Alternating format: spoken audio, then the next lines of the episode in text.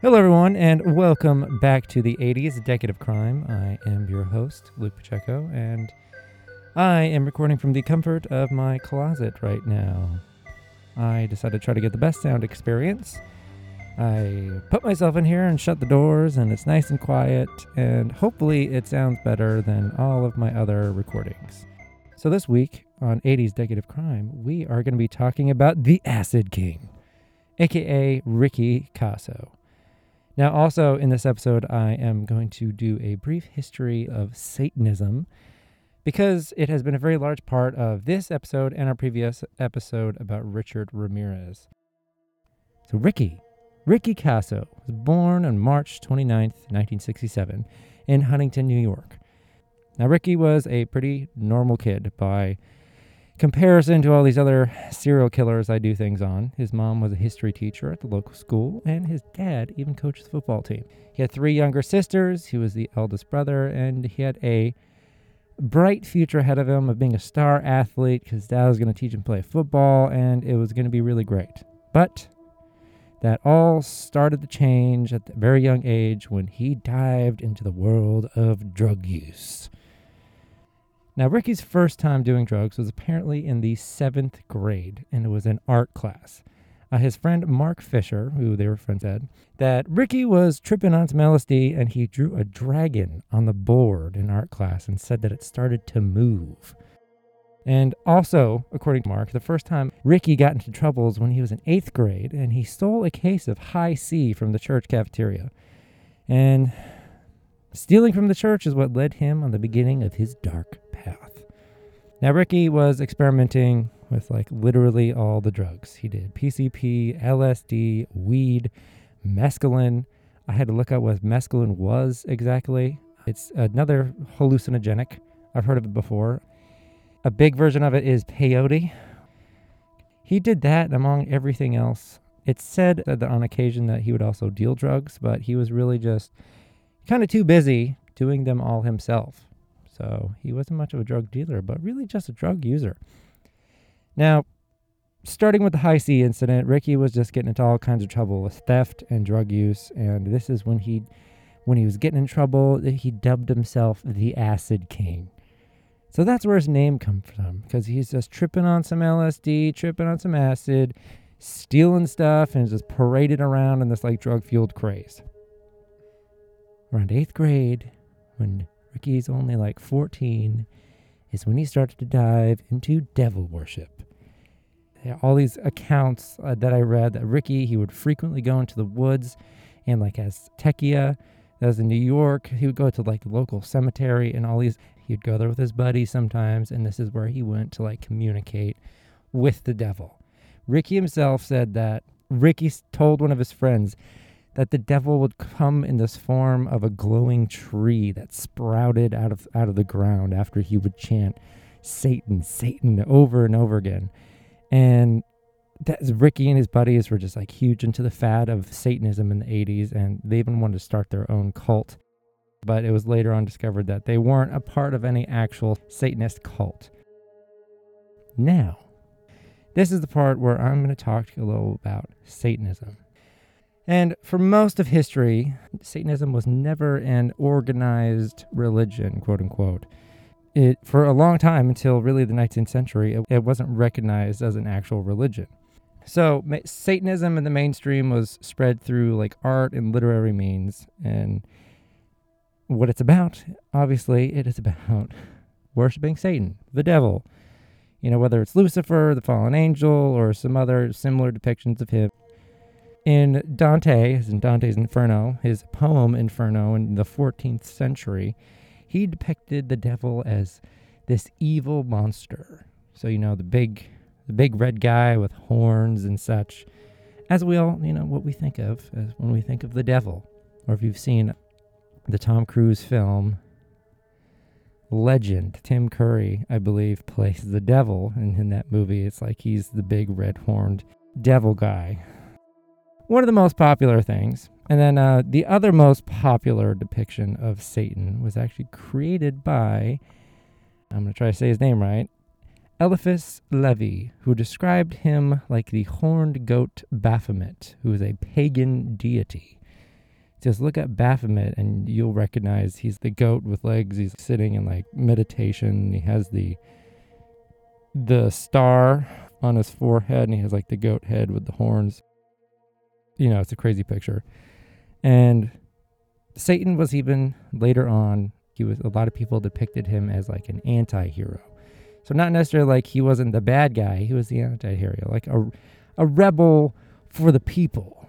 Uh, Aleister Crowley, one of the biggest names in Satanism, really depicted him kind of as his hero. He said that he brought rebellion and soul to the universe, or the soul of rebellion, I believe it was. And Satanism was made cool, quote unquote, by Anton LaVey. Now, this is where I learned a lot about Satanism.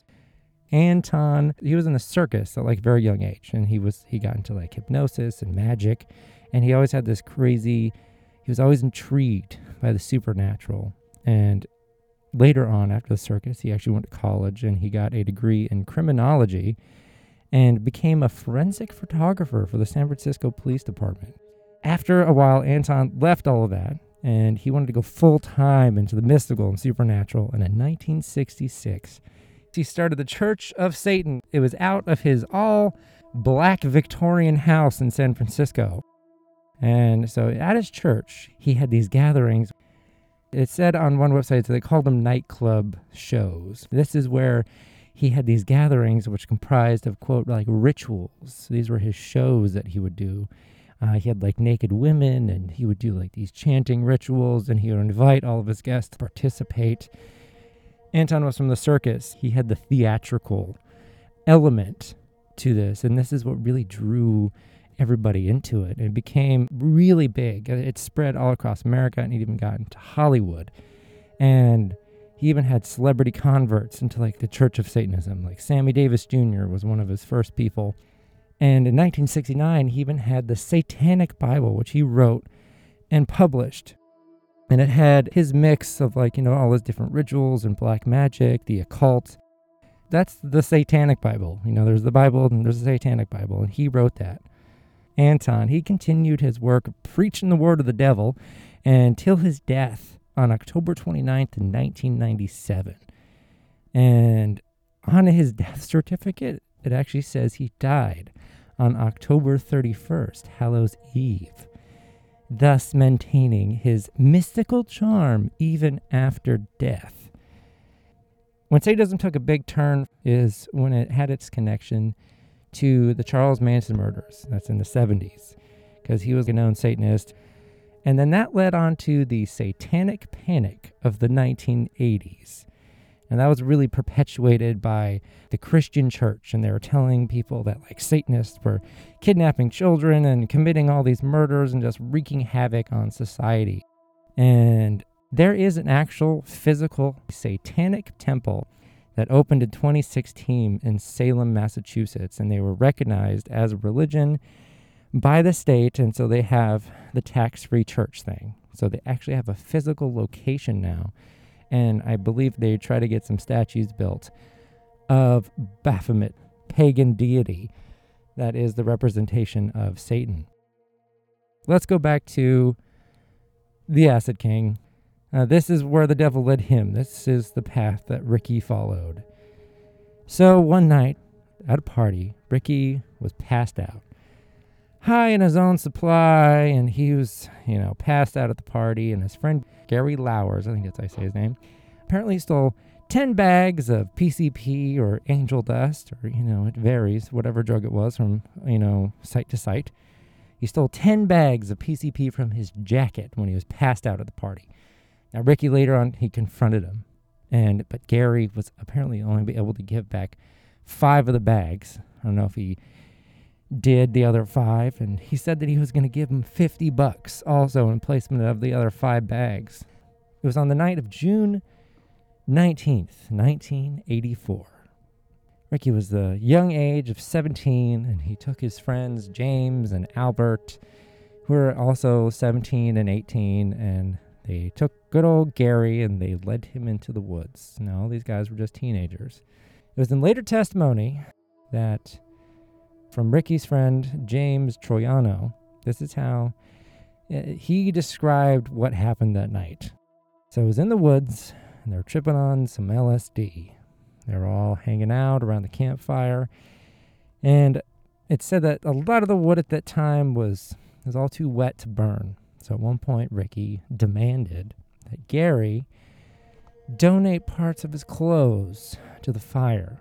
Apparently, he had to give his socks and he had to tear off his sleeves from his jacket and put them in the fire to burn. Now, Gary refused to give up all of his clothes, and that's when Ricky attacked him. So Ricky attacked him, and they're wrestling on the ground. And then Ricky he stabbed Gary in the back, and he was shouting at him to. He told him to profess his love for Satan, but according to James, Gary instead shouted out his love for his mother. He said, "I love you, mom."